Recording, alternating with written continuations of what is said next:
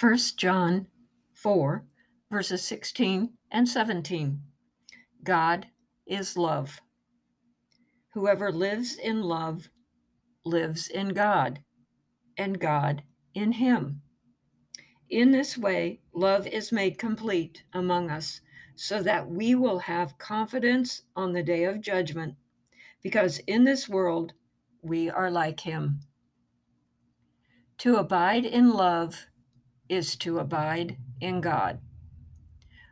For this unconditional agape love of God's is shown in his relentless pursuit of sinners in spite of their rebellion or indifference.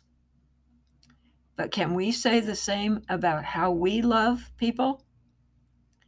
Our love usually has strings attached to it and is based on how we can benefit, whereas God's love is perfect.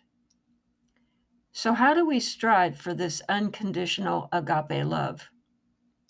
1 John 2, verse 5 tells us if anyone obeys his word, God's love is truly made complete in him.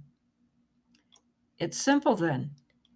To abide in agape love is to abide in God.